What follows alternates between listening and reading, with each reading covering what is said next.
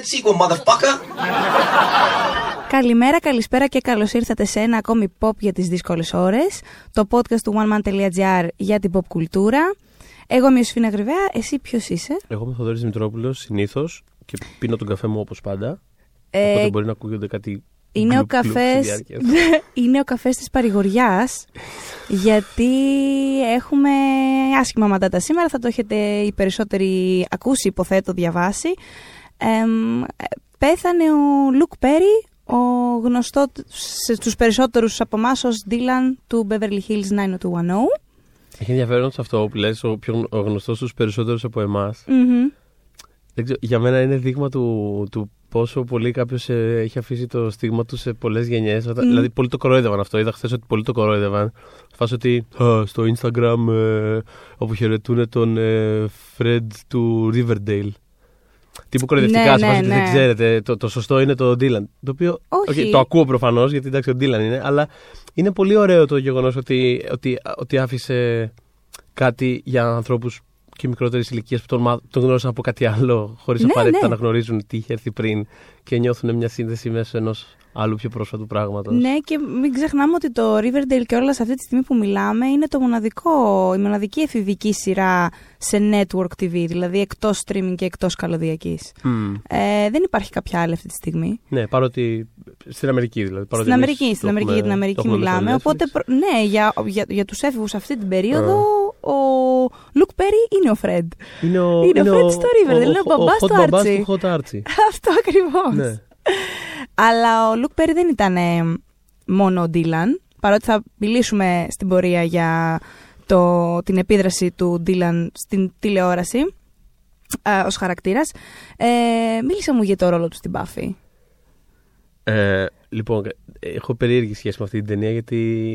Εγώ δεν έχω καμία γιατί εγώ πήγα κατευθείαν στη σειρά, ε, οπότε ναι. περιμένω εσύ από σένα να μου πεις. Ε, δεν δε, δε, δε μιλάμε πάρα πάρα πολύ για αυτή την ταινία. Κάνουμε ότι δεν υπήρξε. Εντάξει, κάνουμε ότι δεν υπήρξε. Είναι λίγο τέτοιο, αλλά. Ε... Εσύ μου πες να πάω κατευθείαν στη σειρά. Εγώ γι' αυτό δεν την είδα την ταινία. Ε, ναι, όχι, ισχύει. δεν, δεν, πολύ, δεν την πολύ μετράμε γιατί κάπως την πήραν από τα χέρια του, του, του Whedon. Ε, mm. Αλλά τέλος πάντων, σε κάθε περίπτωση ήταν ο, ήταν ο, ο γκόμενος της, της Buffy, ο Pike. Αχα. Ε, Good dude, καλό, καλό, καλό, καλό παιδί, παιδί, καλό παιδί. Ah. Ε, και είχε πλάκα ότι μετά είχε γκόμενο Spike και ήταν ο Pike. Ο Spike, αυτό, ρε εσύ. Θα φτάσουμε βέβαια στο Spike και παρακάτω. Πήγα να τα αναφέρω, αλλά λέω έχει μια ροή στο λόγο του αυτή τη στιγμή. Ναι, πάει ναι, κάπου ναι, η σκέψη αυτό, του. Ας, ας μην κάνω εγώ το τρόλ με το Spike. Αυτό um, το κάτι πέρα από αυτό, ναι. από περιέργεια. Ah. Ε, Επειδή εγώ, επειδή εγώ χτες στεναχωρήθηκα πάρα πολύ. Δηλαδή, εγώ είμαι ακόμα στεναχωρημένη, μην βλέπεις που χοσκογελάω. Δηλαδή πραγματικά στεναχωρήθηκα πάρα εγώ, πολύ. Εγώ ξενερώσει ήταν και τόσο νέος. Ναι. Νευριάζομαι αυτά. Ε, δεν ξέρω. Γεν, γενικά όταν πεθαίνουν διάσημοι στεναχωρίες. Καλά, προφανώς πεθαίνουν άνθρωποι, κατάλαβες. Αλλά κατάλαβες τι εννοώ. Στεναχωρίες προσωπικά σε πιάνει πολύ. Ναι, ε, με, με συγκεκριμένους. Από περιέργεια. Ε, νομίζω το χειρότερο το έχω πάθει με το Robin Williams. Ναι. Μου είχε πάρει ένα πουσουκού ολόκληρο. Ναι. Πραγματικά το σκεφτόμουν και έκλαιγα, αλλά κανονικά έκλαιγα. Επίσης, είχα πάρει πάρα πολύ βαριά το θάνατο του Μάικλ Τζάκσον, γεγονός που αυτές τις μέρες μου είναι αρκετά άβολο. Ε, ε, για λόγους που ίσως ε, εντάξει, συζητήσουμε σε άλλο podcast, άλλο, ναι, μέσω είναι, του oneman.gr σε άρθρο, θα δούμε πώς το κάνουμε αυτό.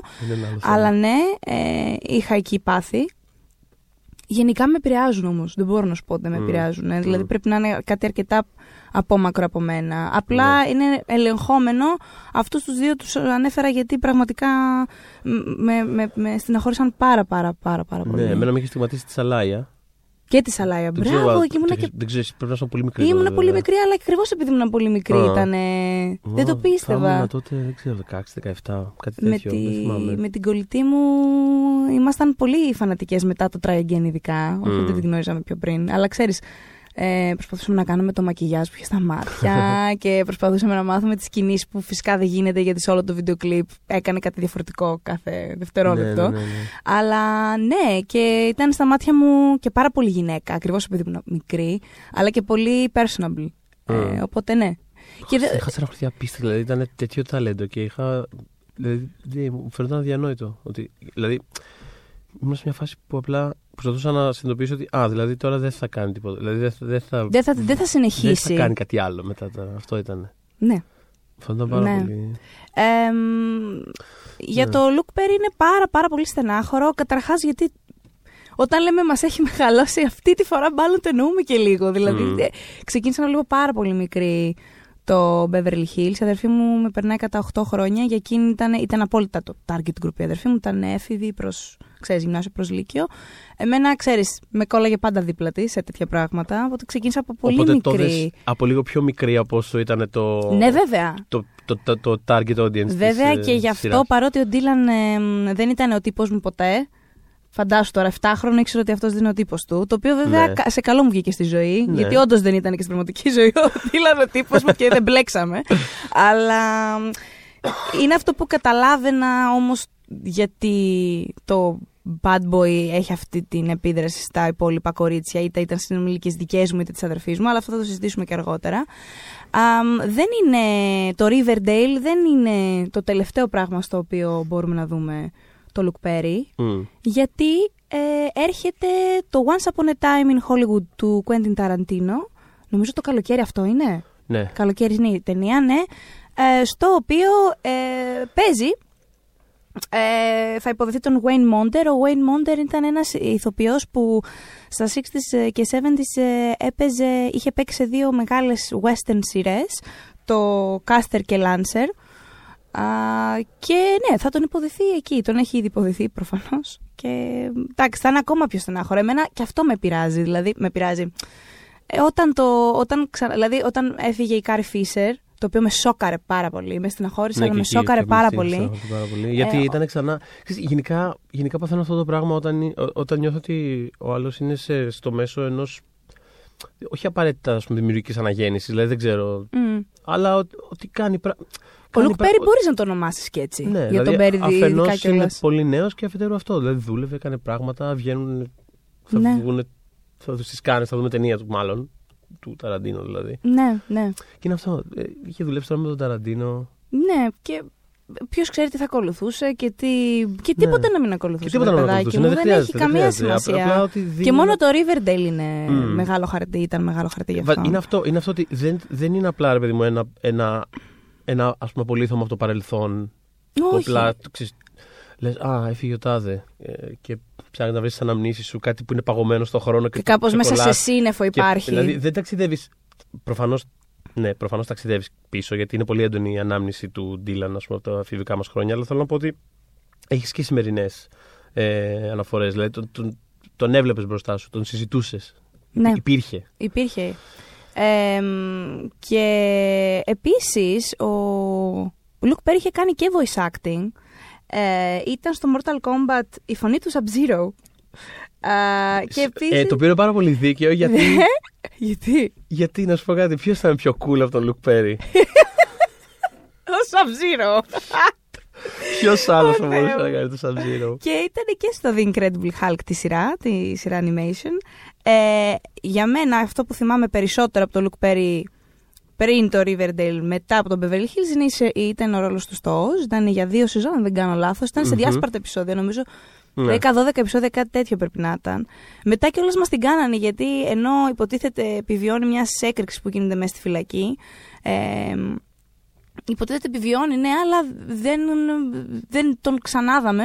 Μέχρι που στο φινάλε της σειράς, τέλος πάντων, μάθαμε την κατάληξή του, για την οποία δεν θα μιλήσω, γιατί κάποιος μπορεί να μην έχει δει το Oz. Είναι μια πάρα Βέβαια, πολύ ναι. καλή σειρά του H B O, πολύ παλιά, αλλά πολύ καλή, και να τη δείτε. Εκεί έπαιζε έναν ιεροκήρυκα φυλακισμένο, ε, με διάφορα έτσι προσωπικά πάθη, τα οποία προσπαθούσε να επιλύσει. Γενικά ήταν ε, πολύ μακριά από τον το Dylan.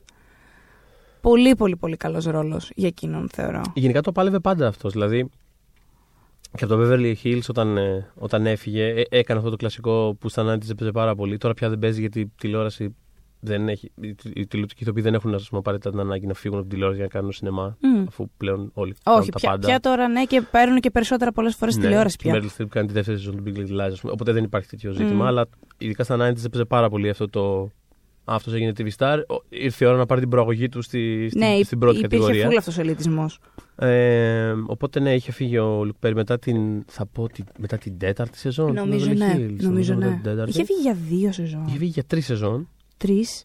Για τρεις σεζόν. Δεν είχε ξανα... Η τρίτη, τρίτη δεν είχε φύγει μετά που του φάγαν τη γυναίκα. Άρα, Ντίλαν, τι έχεις περάσει. Μετά αυτό τέταρ... ήταν στην τέταρτη. Από... Ναι, ναι, ναι. Α, μετά από αυτό έφυγε. Το είχα λίγο ξέρω... έκτη στο κεφάλι. Δεν ξέρω αν ισχύει αυτό το πράγμα, αλλά θυμάμαι όταν ήμουν μικρός, έπαιζε πάρα πολύ σαν φήμη ότι, ότι σκόπευαν. Επειδή αυτός θέλει να φύγει προφανώς, mm. ότι, σκόπε... ότι σκόπευαν να σκοτώσουν αυτόν.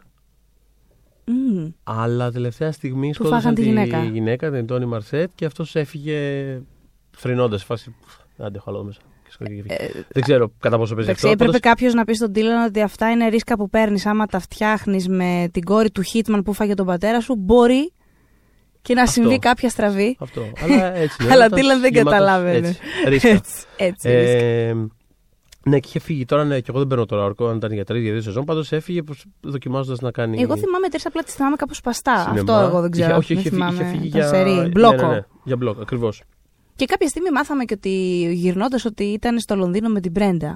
Ναι, σωστά, είχε, είχε παίξει, καλά αυτό, είχε παίξει αυτό. Ότι... Αλλά του λείψε το Sunny California. Και, και όταν γύρισε, γύρισε πλέον είχε στα credits, επειδή πάντα τα πρόσεχα αυτά τα πράγματα από μικρός, ε, μου κάνει εντύπωση ότι ε, τον γράφανε ως special guest star σε όλη την υπόλοιπη σειρά, όπως είχαν τη χειρονακτήρια ναι, ναι, ναι. στο Melrose Place. Ε, ε, όπως είχαν και τον Απέργης στη, στη Λάμψη, έτσι, συνέχεια guest star Απέργης για δεκαεπτά σεζόν. Αυτή τη γνώση. ε, ναι, προσπάθησε να ξεκινήσει κάτι στο σινεμά, δεν έκανε κάτι ιδιαίτερα αξιοσημείωτο. Αν και είχε παίξει. Πες το, μικρό... εγώ το περιμένω, πες. Τι? Πες. Το πέμπτο στοιχείο. Ναι, αυτό, ναι, αυτό είχε, περιμένω. Είχε παίξει το πέμπτο στοιχείο μικρό ρόλο στην αρχή, αλλά το θυμάμαι πάρα πολύ χαρακτηριστικά. Είμαι τον αδερφός μου ακόμα πολύ συχνά, ξέρω εγώ, λέμε το Aziz Light, που ήταν mm-hmm. ατάκα που παίζει και στην αρχή. Αλλά ναι, γενικά δεν έκανε κάτι. Δεν πήρε φωτιά, ας πούμε. Οπότε γύρισε πίσω mm. τουλάχιστον. Γιατί όχι. Στα, στην ε, ζεστή αγκαλιά, στη σιγουριά, στα χρήματα του Aaron Spelling, επειδή εντάξει, γιατί όχι. Έτσι. Και συνέχισε ο άνθρωπος ε, πολύ τίμια για τις επόμενες δεκαετίες, ε, με την γνώση πλέον ότι ξέρεις, δεν θα γίνει ποτέ ο A-lister, ε, δεν θα έχει ας πούμε, ποτέ την εξέλιξη άλλων ε, σύγχρονών του την ε, ειδόλων, την Ελ Ντικάπριο και δεν συμμαζεύεται. Mm. Αλλά αυτό δεν σημαίνει τίποτα γιατί οι περισσότεροι άνθρωποι σε αυτόν τον κόσμο δεν γινόμαστε αυτό το πράγμα. Και, απλά και δεν πειράζει κιόλας. Δεν πειράζει παιδιά, και συνεχίζουμε δηλαδή, τίμια τη δουλειά μας και αυτό που μας. Έχουμε μάθει να κάνουμε, αυτό που επαγγελόμεθα. Και αυτό συνέχισε να κάνει και μάλιστα θα πω περισσότερο και από. Εντάξει, εσύ είπες πριν και είχες, είχες δίκιο ότι η Shannen Doherty έκανε τις μάγισσες που ήταν ένα φαινόμενο από μόνο του. Mm. Αλλά ο, ο Λουκ Πέρι νομίζω ότι είναι ο μόνος από όλη τη φουρνιά των star του, του Beverly Hills. Την original τέλος πάντων, γιατί τώρα μην βάλουμε τον Χίλαρη τόσο... Σουάκ που πήρε δύο Όσκαρ, εντάξει, αλλά από τους, από τους original. Ναι, τους, μιλάμε τους, για το core αυτό, cast. Από τους ναι. εμβληματικούς, αυτούς φαίνεται στο μυαλό σου όταν μιλάμε για τον Beverly Hills, είναι ο μόνος ο οποίος από τότε μέχρι σήμερα σταθερά συνέχισε να κάνει πράγματα. Έτσι. Και είχε, όταν είχε γίνει από το σι ντάμπλιου ένα reboot του Beverly Hills, ε, ήταν από αυτούς που δεν είχαν δεχτεί να συμμετάσχουν. Mm. Η Shannen Doherty είχε πάει, η Jenny Garth είχε πάει. Ο Νατ, όπως... ο Τζοετάτα είχε πάει. Ναι, φυσικά, όπως και η Τόρι Σπέλινγκ. Mm. Ε, όχι γιατί το σνόμπαρε, αλλά γιατί θεωρούσε ότι δεν θα μπορούσε να ανταπεξέλθει σε κάτι χωρίς τον Άρον Σπέλινγκ πίσω. Δηλαδή σου λέει για μένα αυτό έχει την υπογραφή του, δεν mm. θεωρώ ότι μπορεί να γίνει όπως το έχω εγώ στο νου μου α, χωρίς τον Άρον Σπέλινγκ. Ευχαριστώ πάρα πολύ για την πρόταση, δεν θα, δεν θα συμμετάσχω.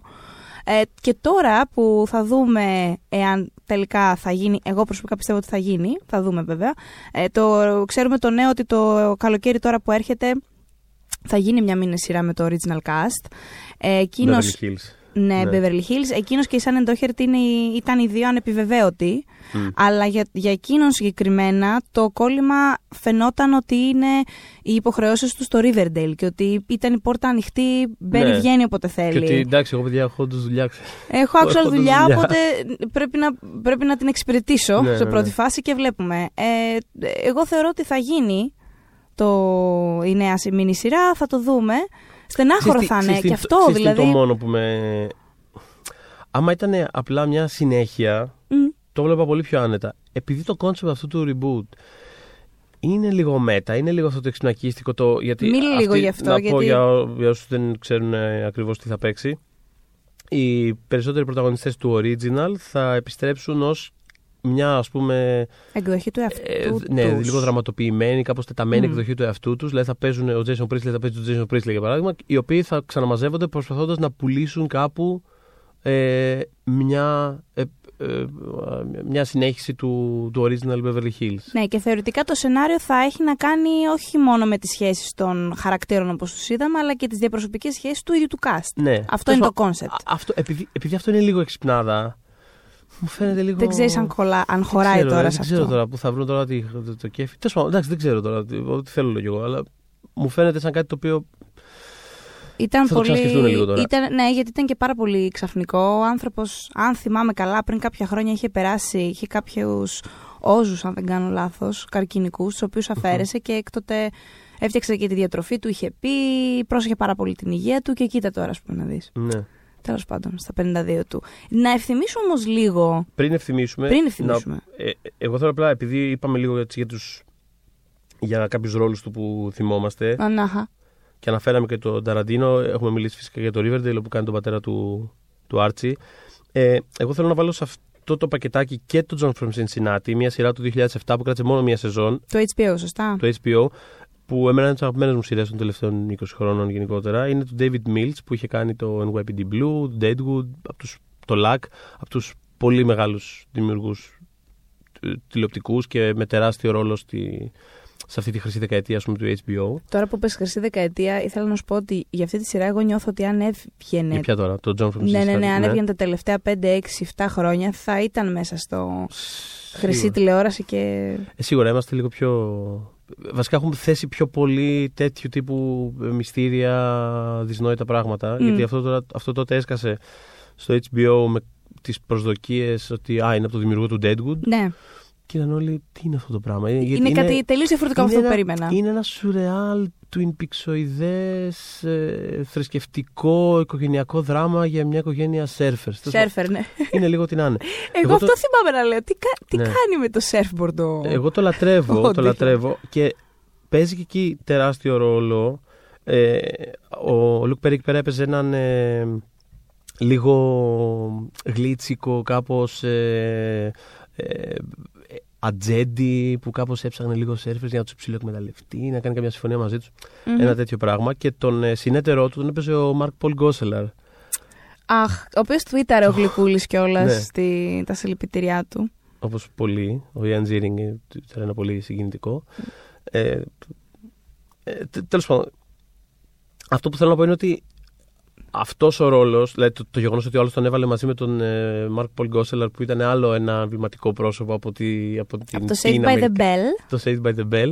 Αυτό, πώς το λέγαμε στα ελληνικά αυτό, πριν χτυπήσει το κουδούνι. Ε, ότι τους έβαλε ας πούμε αυτούς τους δύο, δηλαδή δεν είναι τυχαίο ότι έβαλε να παίζουν συνέτερους ας πούμε δύο εμβληματικοί έφηβοι που τώρα ουσιαστικά είχαν περάσει από την... Στην, στην αντίπερα όχθη. Στην αντίπερα όχθη, στη σκοτεινή πλευρά. Ε, και αυτό που θέλω να πω είναι ότι και στο John from Cincinnati και στο Riverdale και εντάξει, υποθέτω για τον Ταραντίνο, όπως λέγαμε πριν, είναι ένας σκηνοθέτης ο οποίος έχει πολύ ε, ας πούμε κοφτερή αντίληψη της pop κουλτούρας και ουσιαστικά αυτό έκανε πάντα.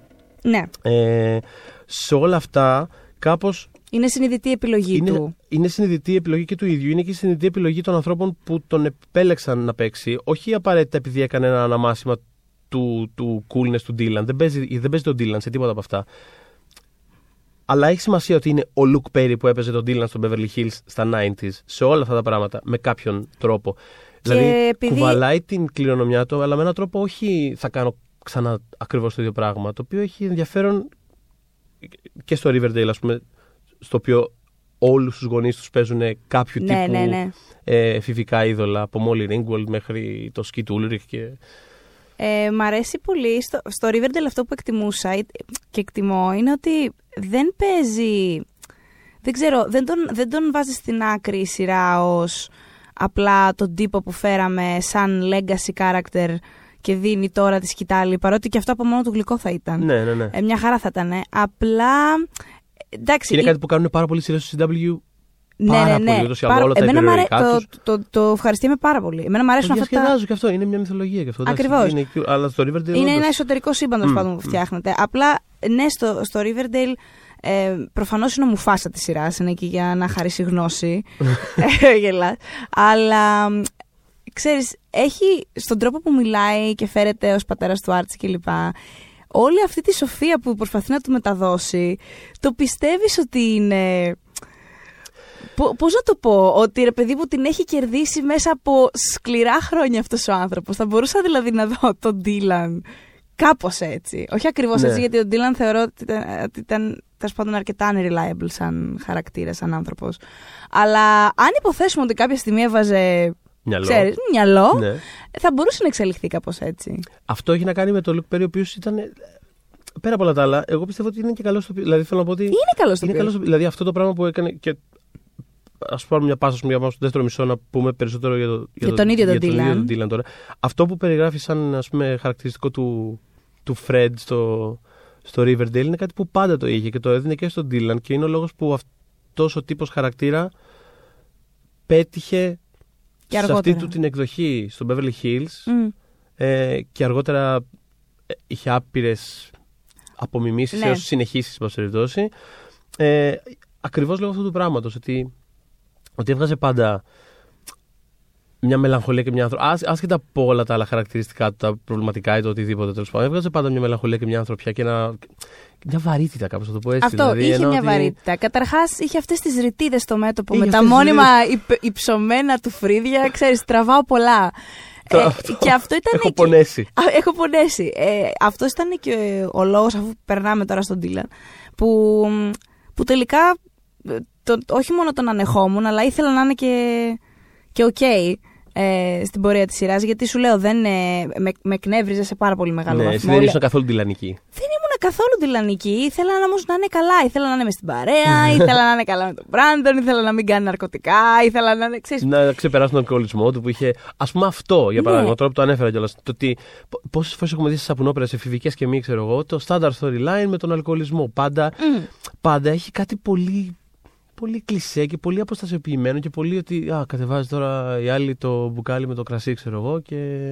Ναι, και πρέπει και εγώ να άλλα, καταλάβω. Και τα άλλα ότι... εννοούνται. Ρε παιδί μου, αυτός κάπως. Το ζούσε. Το ζούσε πολύ. Το ζούσε από καναπέ δηλαδή, σε καναπέ. Σε έκανα ξεφυσίξεις, δηλαδή. Μα ξεφύσαγες, ξεφύσαγες. Μα γι' αυτό σου λέω και τελικά ήμουνα υπέρ του Ντίλαν παρότι μου την έσπαγε και ήθελα να σπάω στην οθόνη. γιατί γιατί ε, ήταν πάρα πολύ. Σε αντίθεση με πάρα πολλά bad boys που έχουμε δει στην οθόνη και γενικά αντίρροες, ο Ντίλαν δεν ήταν ποτέ φοβισμένος όσον αφορά τα συναισθήματά του. Δηλαδή θέλω να σου πω ήταν πολύ εκφραστικός πάντα. Mm. Σε συμπαθούσε, θα σε συμπαθούσε πάρα πολύ. Σε αντιπαθούσε, θα σε αντιπαθούσε πάρα πολύ. Mm. Ήθελε να σου πει ότι σε αγαπάει και σε κοπέλα του, ήθελε να σου πιάσει το πρόσωπο, να σου πιάσει τη μέση, να βγείτε να παρτάρετε, να σε κάνει να γελάσεις. Δεν ήταν αυτό το κλασικό το «Α, είμαι broody και μη με πλησιάζετε και είμαι τόσο cool» που ήταν πια, ήταν υπερβολικά cool και γι' αυτό μου την έσπαγε. Αλλά δε, είχε και την, αν, την αντίθετη πλευρά που έλεγα που του δίνει αυτό το βάρος που λες. Ισχύει πάρα πολύ αυτό και, και η απόδειξη είναι ότι και ας πούμε η φιλία του με τον, με τον Brandon. Mm. Είχε κάτι, δηλαδή δεν ήταν απλά δύο χαρακτήρες που απλά μοιράζονταν διαλόγους και πλοκές ξέρω, σε μια σειρά που συμβαίνει πάρα πολύ συχνά σε σειρές αυτό το πράγμα. Το νιώθες πάρα πολύ αυτό το πράγμα και σκηνή του χαιρετισμού του, όταν φεύγει την, την πρώτη φορά που φεύγει ο Ντίλαν από τη σειρά. Ναι. Το, αν θυμάμαι καλά, στο νεκροταφείο. Στο νεκροταφείο και φεύγει, ναι. Εντάξει, το, το νιώθεις αυτό το πράγμα κάπως. Δηλαδή, ήταν και, δυο, και, και ήταν και κάπως αληθινό. Κάπως αποχαιρετιόντουσαν και ο Λουκ Πέρι με τον Jason Priestley. Ναι, ναι, ναι. ναι, ναι. Ε, όπως επίσης πέρα από αυτό. Δεν είναι τυχαίο ότι επειδή είπες για, για το πώς ας πούμε πίστευες και τις σχέσεις του και τον ίδιο Βέβαια. Ας πούμε, το ότι, το ότι εντάξει, είχαν καεί καρδιές με, το, με τον Dylan Brenda. Δεν είναι καθόλου τυχαίο. Όχι, τι, παιδί ε, μου, τρίχες περούκες φεύγαν, ειδικά με το, με το τρίγωνο. Το δηλαδή, τρίγωνο μετά είναι χαμός, τον Dylan Brenda ε, και Ellie. Αλλά, αλλά σε πρώτη πρώτη φάση, το, mm. δηλαδή μια σειρά στην οποία ε, ε, εν τέλει έγινε και... Έγινε και πολύ συχνό αστείο σαν το ότι Beverly Hills γίναμε. Τιπούτιο, εντάξει, έχουν πάει όλοι με όλους. Ναι, καλέ! Ε, Παρ' όλα αυτά, παρότι έγινε κάθε πιθανό συνδυασμός, ας πούμε, εκεί μέσα και πάνω σημείο και μετά κάπως δεν είχε και πολύ σημασία. Whatever. Δηλαδή, ναι, προφανώς. Ναι, ο τάδε θα πάει. Είχε γίνει λίγο. Κάποιοι θα τα δοκιμάσουν όλα. Ρε παιδί μου, είχε γίνει λίγο μουσικές καρέκλες. Ξέρεις, ποιο μέλος του cast μας έχει μείνει αυτή τη σεζόν, άρα θα πάει με τον τάδε γιατί δεν γίνεται αλλιώς. Το οποίο κάνουν όλες τις απονοπές, δεν είναι κάτι αποκλειστικό για τότε. Αλλά παρόλα αυτά δείχνει κάτι, ρε παιδί μου, ότι είχε επιβιώσει πάρα πολύ τον Brandon Dylan ως ένα πολύ. Εμβληματικό έως και σήμερα. Ζευγάρι, έως, έως και σήμερα. σήμερα. Έως και σήμερα δηλαδή, είναι φανταστικό. Με το που πέθανε ο, ο άνθρωπος, το πρώτο πράγμα που σκέφτηκα ήταν. Α, τι, τι είπε η Shannen Doherty. Τι είπε η Shannen Doherty. Δεν, είναι πάρα πολύ. Ακόμα. Θυμάμαι όταν πήγαινα πανεπιστήμιο, δύο συμμαθήτριές μου, η μία ήθελε να το δει από την αρχή, mm. έκανε rewatch δηλαδή, και η άλλη θα το βλέπει πρώτη φορά. Έβλε, το είχε δει αποσπασματικά τέλος πάντων. Και ήταν φοβερό να τις, να τις βλέπεις να αντιδρούν στο τρίγωνο. Γιατί μία ήταν σαν να το βλέπει για πρώτη φορά, δηλαδή ήταν εξίσου εκνευρισμένη, ήταν, ξέρεις. Ε, και η άλλη το έπαιρνε απίστευτα προσωπικά, το οποίο είναι φοβερό γιατί θεωρείς ότι στα ρε παιδί μου στα είκοσι τρία είκοσι τέσσερα έχεις ήδη δει άλλες πόσες σειρές, συγκεκριμένες κιόλας ήταν, είναι σειράκες. Ναι. Και οπότε, πώς να σου πω, ξέρω εγώ, δε, είσαι κάπως συνηθισμένος, ναι, πώς ναι, να το ναι. πω. Ε, όχι, τελικά, γιατί ήταν, το είχαν πάρει πάρα πολύ πατριωτικά. Και ήταν και οι δύο, βέβαια, να πω την Brenda εδώ. Mm. Όχι την Kelly, αν και εγώ σέβομαι και την Tim Kelly, εννοείται. Έχει ε... τραβήξει πολλά και αλλιώς γνωστών και εννοείται τη Έχει. Στο oneman.gr έχουμε γράψει τα είκοσι χειρότερα πράγματα που έχουν βρει την Kelly. Μπορείτε να, το... Μπορείτε να το αναζητήσετε. Και τώρα που πες που τις είχαν συμβεί, θυμάμαι mm. όταν προσπαθούσα να βρω τίτλο. Που μου λέγες αυτό που γράψω που τις είχαν συμβεί και, τις... και σου λέω εγώ. Όχι, όχι, που την είχαν βρει. Την είναι είχαν άλλο, βρει. Είναι ναι, άλλη ναι, βαρύτητα, είναι άλλο πράγμα. Ισχύει, ισχύει. Αλλά ένα από αυτά τα πράγματα που την είχαν βρει, όπως θα διαπιστώσετε, ναι. το τελευταίο κιόλας πώς είχα γράψει, ήταν ο Dylan. Δηλαδή, ναι. δεν γίνεται, ας πούμε, να σε κέλει και να έχεις περάσει τόσα και να έχεις οριμάσει τόσο πολύ. Που πραγματικά η κοπέλα αυτή ήταν φιρουλή φιρουλά και έχει καταφέρει όντως να την παλέψει λίγο. Ξαφνικά σου σκάει ο Dylan. Και να στα σκάει εσένα μετά ότι. Ναι, και στο reboot κιόλας για όσους δεν το είχαν δει, όταν ε, ε, το συνέχισε το σι ντάμπλιου και τέλος πάντων τη σειρά, η, η Kelly είχε αποκαλύψει στην ε, Brenda ότι προφανώς και το παιδί της ήταν του Dylan και προφανώς ο Dylan ήταν εξαφανισμένος και δεν ασχολείται με το παιδί τους. Ναι. Δηλαδή και λέω. Τι για περίεργο. Σε συνεπής εξέλιξη. Ναι, ναι. συνεπής εξέλιξη. Αλλά ναι, όχι, είπαμε γύρω Φρεντ μετά. Για το... Για τον Brenda Dylan, του ήταν κιόλα χτες το βράδυ ότι, mm. ότι ήταν η πρώτη και τελευταία φορά που, που σύπαρα ζευγάρι, mm. που ήθελα ένα ζευγάρι να καταλήξει μαζί. Το οποίο εντάξει δεν είναι απόλυτα ακριβές, γιατί υπήρξαν και κανένα δυο άλλες περιπτώσεις ε, που όχι απαραίτητα με, με πολύ φανμποϊστικό τρόπο, τύπου Α, θέλω αυτή. Δηλαδή, mm. όχι, όχι ώστε να κρίνεται η απόλαυσή μου της σειράς. Πάνω στο αν δύο χαρακτήρες θα καταλήξουν μαζί. μαζί. Mm. Όχι με τέτοια δηλαδή ένταση. Αλλά διαπίστωσα αυτό ότι, ότι και τις δύο άλλες μεγάλες φορές μπορώ να σκεφτώ που πραγματικά με ένοιαζε πολύ για το αν δύο χαρακτήρες είχες επενδύσει τέλος πάντων. Ναι. Και τις δύο φορές ήταν πάνω στο, στο Brenda Dylan και πιο πολύ στον Dylan. Okay. Το οποίο, το οποίο πιστεύω δεν είναι τυχαίο. Δηλαδή και στο... Και αναφέρομαι, ας πούμε, στο, στο Gilmore Girls, mm. που πάντα ήμουν Team Jess. Και εγώ Team Jess. Έχω ο και οποίος... κονκάρδα που τα αποδεικνύει. Ακριβώς, ναι, ναι, ναι. Έχω την ίδια κονκάρδα. Την έχουμε. Ε, που ο Jess είναι από τους κατεξοχήν απογόνους του Dylan. Ναι, ναι, ναι, θα τους πιάσουμε. Αλλά, θα τους πιάσουμε, αλλά και στη Buffy, το Buffy Spike, που mm. πάλι υπάρχει μια... Διλανική ποιότητα. Υπάρχει μια διλανική αυτό, μια ποιότητα. Ένα Dylan-ish sensibility. Ναι, ναι, ναι. Μια διλανότητα. Μια διλανότητα, διλανίλα. Αμ' άρεσε το διλανίλα. Διλανίλα. Ναι, μου αρέσει. Κυλάει και στη γλώσσα πολύ. Πιο καλά. Ναι, αυτό που λες. Οπότε. Γενικά ο Dylan είναι αυτό που σου λέγα. Μπορεί να μην ήταν αυτό που επέλεγα. Απλά καταλάβαινα γιατί αρέσει. Γιατί. Βρε παιδί μου, είχε αυτό το coolness το οποίο. Για μένα δεν ήταν effortless. Ε, αυτό, εμένα, εμένα αυτό μου την έσπαγε στον Dylan. Ότι θεωρούσα ότι ας πούμε, είμαι cool να και η κολόνια μου που λέγει μια παλιά διαφήμιση για όποιον το θυμάται. Ε, αλλά υπήρχε αυτό το βάρος και είναι, είναι ο κλασικός τύπος που θα θεωρήσει άλλη, είτε είναι οκτώ χρονών, είτε είναι πενήντα οκτώ χρονών, ναι. ότι ίσως αν επενδύσει το χρόνο της μπορεί και κάτι μπορεί... να βγει από αυτό το ερείπιο. Και επειδή ο Dylan ήταν αυτό το εκφραστικό που σου λέω που φαινόταν ότι έχει καλή καρδιά. Ναι. Φαινόταν ότι έχει καλές προθέσεις. Όντως ναι, ναι. έριχνε στο φιλότιμο, έλεγες. Λίγο ακόμα. Εγώ αυτό θα το, ναι, ναι, θα το φτιάξω. Λίγο ακόμα θα το προσπαθήσω. Ενώ ας πούμε ο Μπράντον, ο φίλος, με τα γυρισμένα του τα μανίκια. ε, λες εντάξει, αυτός έτσι είναι, όπως τον παίρνω. Αυτός είναι. Εντάξει. Ε, έτοιμος. Έτοιμο παράδοτο. Όπως το είδατε στη διαφήμιση. Αυτό ακριβώς, με το μαλλί έτσι και τα λοιπά. Ε, ο Λουκ Πέρι τότε να πούμε ότι είχε κάνει γερό... γερή κατάσταση στις ε, νεανίδες της εποχής. Mm. Ε, δηλαδή σε φάση τον πηγαίνανε για... για signings αυτογράφων και τον φυγαδεύανε από πίσω πόρτες μόλ σε μόλ. Ε, διάβαζα πριν πολλά χρόνια ότι είχε γίνει ε, ένα αντίστοιχο event και έγινε τέτοιος χαμός που προσπαθούσαν να τον κυνηγήσουνε, πέσανε, χτυπιόντουσαν κτλ. Ήρθαν ασθενοφόρα δηλαδή για, να, για ελαφρούς, ελαφρύς τραυματισμούς για τα κορίτσια. Δεν ήταν αστείο, δηλαδή δεν, δεν ξέρω με ποιον θα, το, θα, το, θα μπορούσα να το παραλύσω. Ήταν λίγο μπιτλικό αυτό που του συνέβαινε. Ναι. Και ε... επίσης τον Μπράντον, η Ντίλαν ήταν λίγο, ξέρεις, Λένον ή Μακάρτιν. Ξεκάθαρα, είναι, είναι από τα διαχρονικά τεστ προσωπικότητας αυτό. αυτό. Και... Ανού ναι, Λαβίση ή Βανδύ. Ή Βανδύ, ναι. Αυτό, θες να απαντήσεις στο, by the way, στο, στο Dylan Brandon? Στο Dylan Brandon εμένα η απάντησή μου ήταν πάντα Steve. Mm. Και στο ε, Άννα Βύση Βανδύ η απάντησή μου ήταν πάντα Κετούλα. Έτσι. Δεν το κάνω αυτό για να ξεφύγω από κάτι. Ναι, αλλά αυτό είμαι. Α, αλλά, αλλά αυτό το πράγμα, ρε παιδί μου, mm. δηλαδή, ε, εγώ ας πούμε δεν μπορώ εύκολα να σκεφτώ ένα πιο cool πράγμα στα ενενήντα από τον Dylan Μακέι. Mm. Είναι, είναι πολύ δύσκολο, δηλαδή είναι πολύ συνώνυμο.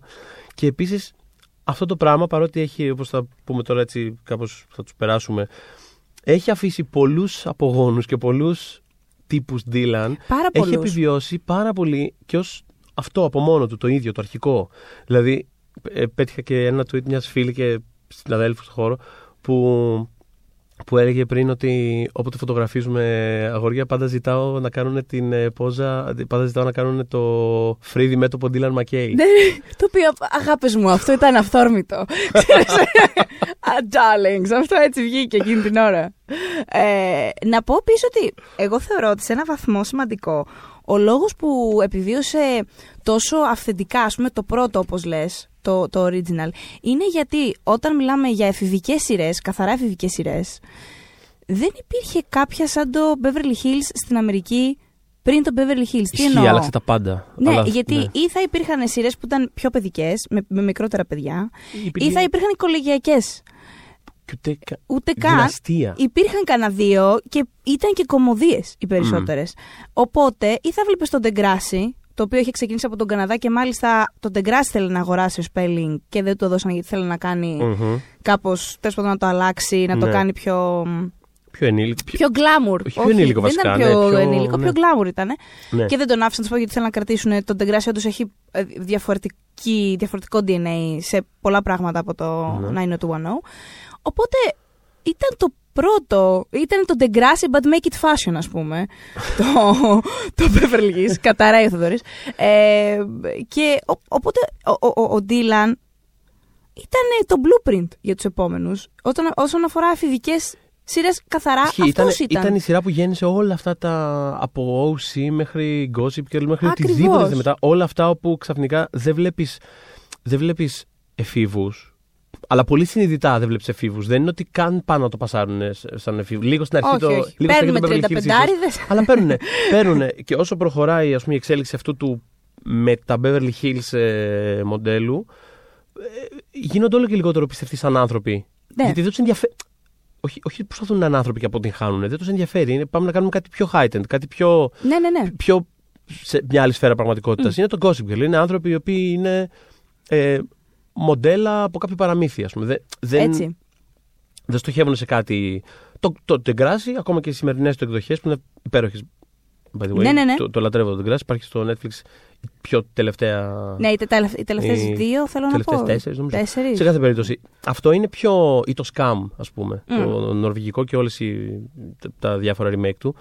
Είναι εφηβικά δράματα που στοχεύουν στο να αναπαράγουν κάτι ανθρώπινα πιστευτό, κάποια διάσταση της εφηβικής εμπειρίας. Mm. Το, το Beverly Hills και όλα αυτά που γέννησε μετά στην Αμερικάνικη τηλεόραση πάνε για κάτι τελείως άλλο και ο Ντίλαν Μακέι είναι πολύ κεντρικός. Είναι το αποτύπωμα το, το πρώτο. Ναι. ναι. Και μιλώντας για το ουσί κιόλας, έχει ενδιαφέρον γιατί θυμάμαι ένα fun fact που είχα διαβάσει σε μια συνέντευξη του Τζος Σουάρτς, που ήταν ο δημιουργός mm-hmm. του ουσί. Επειδή υπήρχε ένα gap τότε στην αγορά για μια εφηβική σειρά, ναι. όπως ακριβώς την περιγράφησε, έτσι πιο heightened, πιο πιο πιο. Ε, είχε πάει φυσικά στο Fox για να κάνει pitch το ουσί. Ε, το Fox έκτοτε δεν είχε άλλη κάνει εφηβική σειρά μετά mm-hmm. το τέλος του Beverly Hills. Τέλος του Beverly Hills. Τόσο χρόνια, δέκα χρόνια, ναι. Οπότε ναι, και αφού τους περιέγραψε τη σειρά, πώς τη φαντάζεται, του είπαν, ε, ωραία, καλά μας τα πες, ποιος είναι ο Ντίλαν σου, ποιος είναι ο Μπράντον σου. Γιατί αυτό ξέρουν οι άνθρωποι να κάνουν, το είχαν κάνει δέκα χρόνια, αυτό ξέρουμε, αυτό πιστεύομαστε. Και παρότι ο Τζος Σουάρτς προσπάθησε να τους πείσει και το πέτυχε, και έτσι έλεγε και μέσα στη συνέντευξη ότι τους εξήγησα ότι δεν... Ε, δεν υπάρχει καθαρά ο Ντίλαν, mm. καθαρά ο Μπράντον. Κάνουμε άλλους ανθρώπους. Πρέπει να αφήσεις ελεύθερο ναι. το χαρακτήρα να κινηθεί. Παρ' όλα αυτά, προφανώς και βλέπεις Ντίλαν, Ντιλανίλα που λέγαμε. Στο Ράιαν. Στο Ράιαν. Κουβαλάει. Κουβαλάει τους ώμου, του, τον κόσμο στους. Τον Δημήτρη και ξεφύσηξα τον άνθρωπο. Ναι. Κουβαλάει τον κόσμο στις πλάτες του. Ραϊανική ήμουνα. Ναι, Ραϊανική ήμουνα γιατί ήταν πιο. Τον το, στηρίζω. Το, τον πίστευα λίγο πιο πολύ. Ήταν και φτωχός αυτός. Αυτό, αυτό, το... αυτό σου λέω. Τη δυστυχία του ρε παιδί μου ναι. με έπιανε λίγο πιο. Ήταν πιο. Ε, το όσοι γενικότερα έπαιξε πάρα πάρα πολύ πάνω στο Beverly Hills, και ο λόγος που είχε και την τεράστια επιτυχία, ένας από τους λόγους τέλος πάντων, είναι ότι ε, είχε και τους γονείς και τους ενήλικες χαρακτήρες ναι. που. Οι ενήλικες χαρακτήρες παίζανε πολύ βασικό ρόλο. Παίζανε πολύ βασικό ρόλο και ήταν πιστευτοί και είχαν, έτσι, τα είχαν και δικά τους arcs. Ακριβώς. Είχαν δικές τους ιστορίες. Το οποίο οι περισσότερες σειρές που γεννήθηκαν μετά το Beverly Hills, επειδή ακριβώς όλοι εστίαζαν στο. Λοιπόν, έλα, ο Μπράντον, η Μπρέντα, ο Ντίλαν. Ποιοι είναι. Τους γονείς τους αφήναν από πίσω. Οπότε ναι, ναι, ναι. υπήρχε ένα πράγμα το οποίο ήταν σαν να. Ήτανε, πετάγανε κάπου όλοι αυτοί οι χαρακτήρες, ξεκρέμαστη τελείως. Και το ο σι το πέτυχε. Αλλά κάποια στιγμή που θα μιλήσουμε για το ο σι. Οπωσδήποτε. Οπωσδήποτε. Εν τω μεταξύ, ποιον μας, μας άφησε σίγουρα, είπαμε Spike Buffy. Είπαμε τον Jess Mariano από τον Gilmore Girls. Ο Jess Mariano όπως... στον Gilmore Girls είναι, είναι πάρα πάρα πολύ. Ο, ο Jess πάρα είναι ίσως ο πιο, για τον απλούστατο λόγο ότι και στιλιστικά τον έχουν πάει έτσι. Ναι, δηλαδή, ναι, ναι. την πρώτη φορά που είδαμε τον Dylan, ε, φορούσε. Μάλλον τη δεύτερη, γιατί την πρώτη φορά. Αχ, μπράβο, ωραία. Καλό σημείο τι, να πούμε πώς είδαμε τον Dylan. Πώς είδαμε τον Dylan. Ο Dylan νομίζω ήρθε ή στο δεύτερο ή στο τρίτο επεισόδιο, νομίζω στο δεύτερο επεισόδιο. Mm, mm. Ήταν τόσο. Είναι φοβερό να σκέφτεσαι ότι δεν ήταν στο πρώτο. Δεν ξέρω, είναι τόσο ναι. περίεργο. Anyways. Ναι. Εμ, και σπάει το bullying που κάνουν σε έναν άλλο χαρακτήρα. Mm. Κάτι dude μπρος τέλος πάντων, κάτι surfer, whatever. Και είναι ο Μπράντον σε μια γωνία και τον κοιτάει με θαυμασμό, ξέρεις. Ναι. Τους πλησιάζει αυτό σε φάση μάγκες. Ε, αισθάνομαι, ναι, αισθάνομαι λίγο, λίγο επικίνδυνο σήμερα, λίγο hostile. Πάτε λίγο πιο εκεί, τέτοια φάση ο Ντίλαν. Ναι. Και σε δεύτερη φάση, που, ναι. που είναι και το στιλιστικό του Jess, τον πετυχαίνει. Πόσο, πόσο αχρίαστο το στυλάκι του Ντίλαν σε αυτή τη σκηνή. Γιατί τον πετυχαίνει σε κάτι σκάλες ο, ο Μπράντον και του λέει. Ξέρεις, μπράβο για πριν ρε φίλε, ξέρω εγώ, έχω κενό την επόμενη ώρα, άμα θες πάμε να φάμε πάμε κάτι. Πάμε να γίνουμε φίλοι. Πάμε να φάμε κάτι. Και του λέει ο Ντίλαν, ε, ναι, let's have lunch. Σε φάση ότι αυτά τα, αυτά τα ξέρεις, τα, τα, τα τυποτένια που κάνετε εσείς οι έφηβοι, εγώ είμαι ήδη old soul. Τέλος πάντων όμως φορούσε, ήταν εντελώς James Dean.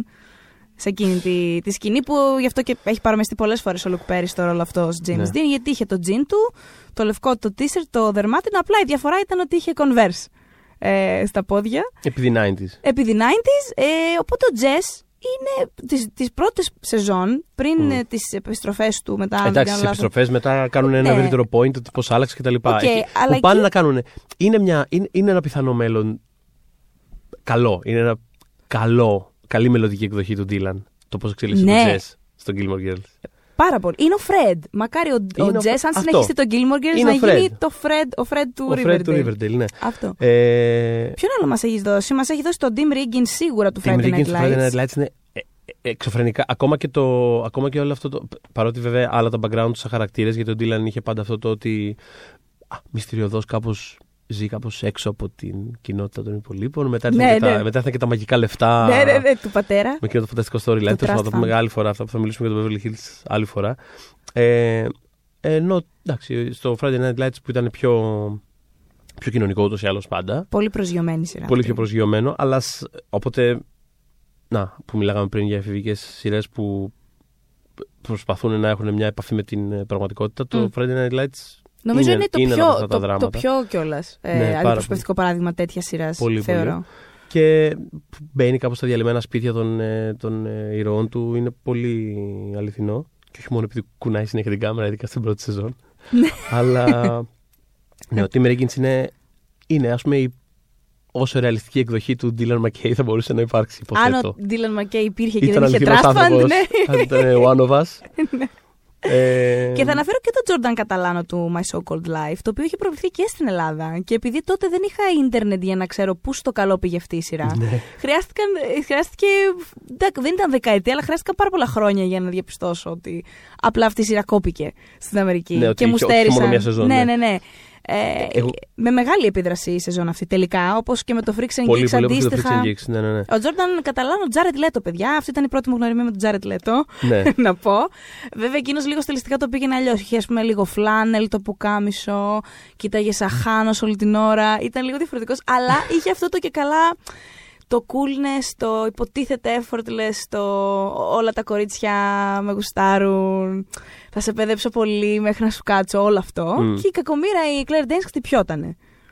Αυτό. Μέχρι που τότε βέβαια τα απόψε στο χέρι, αυτό είναι μια. Όταν θα κάνουμε podcast για το My So Called Life, έτσι, θα γίνει. Για, για όλες αυτές τις σειρές που αναφέρουμε σήμερα θα κάνουμε podcast. Ε, ναι. Υπάρχει επίσης και ο Ben Covington του Felicity. Το έχεις δει το Felicity? Ναι! Πώς τόλμησα! Ο οποίος του μοιάζει κιόλας. Έχει, έχει κουβαλάει λίγο αυτό το. Τώρα μισοκλίνω τα μάτια και με λίγο. Σε αυτό το τρίγωνο που ήσουν. Ben Felicity, Noel, πού στεκόσουν? Εσύ με βάση αυτό που σου κόβει μέχρι τώρα, πού πιστεύεις ότι στεκόμουν? Ben. Ben. Ωραία, και εγώ Μπεν, αλλά θέλω να κάνω μια δήλωση. Ότι ήταν, είναι το.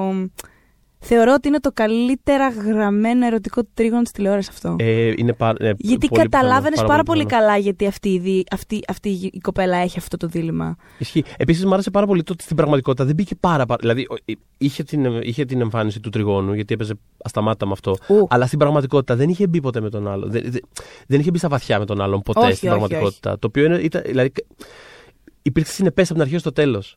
Εγώ το ίδιο πιστεύω τις, και για το. Δυνα... τις δυναμικές των χαρακτήρων. Και δεν ξέρω αν διαφωνείς με αυτό. Νομίζω γενικότερα διαφωνείς με όλη αυτή την κατάσταση. Έχω την αίσθηση. Αλλά υπάρχει και όρος που το έχουμε συζητήσει.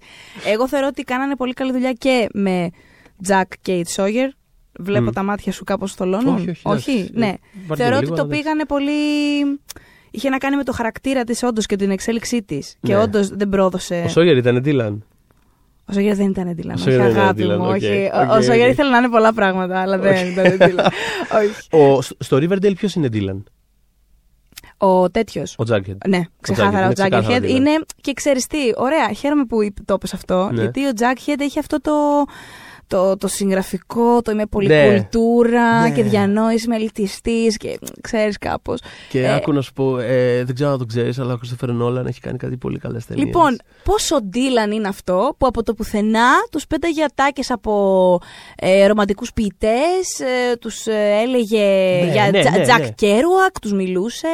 Θυμάμαι. Είναι που... φάση, είναι φάση Τζες Μαριάνο που προχώρηκε με, το, με βιβλία στη, στην Κολότσεπη. Ναι, ήταν ότι... τύπου. Περίμενε στα λεωφορείο που του μίλαγε η άλλη και ο άλλος ήταν σε φάση υπογράμμιζε φράσεις των αγαπημένων του συγγραφέων. Ναι, είναι σε φάση. Ναι, με βλέπεις έτσι αλητήριο και ρεμάλι. Αλλά κοίταξε, έχω διαβάσει. Είμαι αυτός. Ξέρω, ξέρω, μπορώ να σου μάθω πράγματα. Αυτό. Ναι, ο Jackhead είναι, θεωρώ. Συμφωνώ. Σε μια πιο light millennial εκδοχή που δεν είναι το grudge τόσο στη μόδα ούτως ή άλλως. Στην αφήγηση, γιατί γενικά προφανώς τα ρούχα είναι, αλλά θέλω να σου πω, ξέρεις. Και σαν mm. μια, κάποια, μια κάποια υποσημείωση ε, ότι προσωπικά βλέπω και κάποιες πτυχές αυτού του, του, του, του ντυλανικού, ας πούμε, τέλος πάντων mm. ε, προτύπου. Το βλέπω και σε κάποιους, όχι αντίρρες, όχι ας πούμε στον Walter White τώρα και στον Don Soprano, mm. αλλά ας πούμε σε κάτι σαν τον Don Draper για παράδειγμα, παρότι ναι. δεν είναι ο, δεν είναι ο έφηβος χαρακτήρας, το βλέπω σαν... μια πιθανή εξέλιξη. Δηλαδή, κάποια μικρά traces τα βλέπω εκεί μέσα. Γιατί έχει και αυτός αυτό το. Έχει αυτός αυτό το πολύ απόμακρο, το πάρα πολύ. Έχω τον κόσμο απάνω μου, εδώ στο σβέρκο μου απάνω. Μην με βλέπετε που στέκομαι όρθιος και περπατάω, αλλά τον έχω εδώ πέρα παρόλα αυτά και τον κουβαλάω. Όλα αυτά ο Θοδωρής τα κάνει, τα μιμείται αυτή τη στιγμή. Μιλάμε, απλά δεν μπορείτε να τον δείτε. Κάνει το χορευτικό, το αντίστοιχο. Έχει και αυτό το πολύ. αυτή τη, τη μελαγχολική. Και τη, έχει αυτά τα κάτι υγρό, ας πούμε, στα μάτια του κάπως. Δηλαδή έχει αυτή ναι. τη μελαγχολία. Mm-hmm. Ε, δεν έχεις άδικο. Ε, δεν θα το σκεφτόμουν, και, αλλά δεν έχεις άδικο. Και ο τρόπος που γενικά αντιμετωπίζει τους ανθρώπους, κάπως ότι είμαι λίγο απ' έξω και αφήστε το παρελθόν μου τώρα και μην το, μην το σκαλίζουμε λίγο. Ας, ας πούμε τώρα εδώ πέρα λίγο κάτι για την τέχνη και για το. Αχ, θα ήθελα πολύ όμως να εξελιχθεί πιο πολύ ο Dylan σαν τον Φρεντ και όχι σαν τον Ντόν. Καλά, ξεκάθαρα, δεν το συζητώ. ε, αλλά ναι, δηλαδή θέλω να πω ότι ακόμα και σε λίγο πιο έξω πράγματα από, από το καθαρά εφηβικό τηλεοπτικό σοου, νιώθω ότι έχει, έχει σκορπίσει κάποια πραγματάκια. Βέβαια. Ε, επίσης, μιλώντας για Λόρδο Βύρωνα, έχω σημειώσει μια τάκα. Μιλήσαμε του. Για Λόρδο Βύρωνα. Ή μιλήσαμε Α, για. Μπράβο, ναι, ναι. Ναι, όχι. Μιλήσαμε για Λόρδο Βύρωνα. Ε, το, εγώ, εγώ στο πήγα... προηγούμενο επεισόδιο εννοείς. Στο επεισόδιο που αφιερώσαμε στο Λόρδο Βύρωνα. Λόρδο Βύρωνα. Όχι, το, απλά προέτρεξα.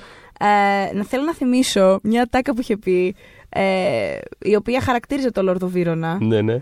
Αυτό το Λόρδο Βύρωνα αφορούσε, ήταν μια περιγραφή του Λόρδου Βύρωνα. Από τον Ντίλαν Μακέι, λέμε τώρα. Όχι, oh, πρόσεξε τον... να δεις. Λέει μια τάκα ο, ο Ντίλαν, ναι, η ναι, οποία ναι. στο παρελθόν αφορούσε τον Λόρδο Βύρωνα. Λέει Mad, bad and dangerous to know. That was him and that was me. Το mad, bad and dangerous to know ήταν. Δεν θυμάμαι τώρα, θα πω, δεν θέλω, από το να παραπληροφορήσω δεν θα το αναφέρω καν. Θα πω απλά ότι ήταν η περιγραφή κάποιας κυρίας Λέδης για το Βύρωνα. Για το Βύρωνα, μάλιστα. Εντάξει. Και όπως as you do, ας πούμε, είπε ο Ντίλαν ότι. Όπως και αυτός. Είμαι mad, bad και dangerous to know. Έτσι και, και εγώ. Έτσι, ναι. Αυτό. Νομίζω είναι ένα ιδανικό σημείο αυτό για, για να το κλείσουμε με αυτήν την τάκα. Να πούμε ότι μας βρίσκεται στο Spotify, στο Castbox, στα iTunes και φυσικά, φυσικά στο oneman.gr και το SoundCloud. Δεν ξέχασα κάτι. Ξέχασα κάτι. Όχι. Όχι. Όχι. Οπότε, στο ίντερνετ γενικότερα. Στο ίντερνετ μας βρίσκεται, από για τις δύσκολες ώρες. Um, και λέω να κλείσω με μια τάκα εγώ αυτή τη φορά. Γιατί πες, πες, πες, δυστυχώς... γιατί εγώ δεν είχα τάκα. Εγώ θα, θα έσμιγα τα φρύδια. Πιθανότατα το μέτωπο. Ωραία. Αλλά αυτό δεν. Αυτό, καταρχάς, αυτό δεν... καταρχάς μπορείτε να φανταστείτε αυτό, ότι αυτή τη στιγμή βουλάμε ο Θοδωρής μίγει τα φρύδια. Με αυτή την εικόνα, ας πούμε, μπορείτε. Ωραία, κάντε τον, κάντε τον Θοδωρή εικόνα με τα φρύδια και εγώ θα πω. Ελπίζω να μην το κάνω misquote. Ναι. Αλλά θυμάμαι είναι μια σκηνή όπου αυτός είναι ρέμαλος, με, αρκετά μεγάλος πια, είναι στη φάση του αλκοολισμού, θέλω να πω. Νομίζω δεν ήταν στα ναρκωτικά, νομίζω ήταν στον αλκοολισμό αυτό. Ναι. Που τον βρίσκει ο Μπράντον ε, στο, σε, στον καναπέ να κοιμάται και τα λοιπά. Έλα φιλαράκι, σήκω λίγο, να σε φρεσκάρω, του δίνει λίγο νερό, του πετάει λίγο νερό. Δεν θυμάμαι τώρα ακριβώς. Ναι. Κάπως το ξέρεις, χαστουκάκια στο, στα μάγουλα να συνέλθει.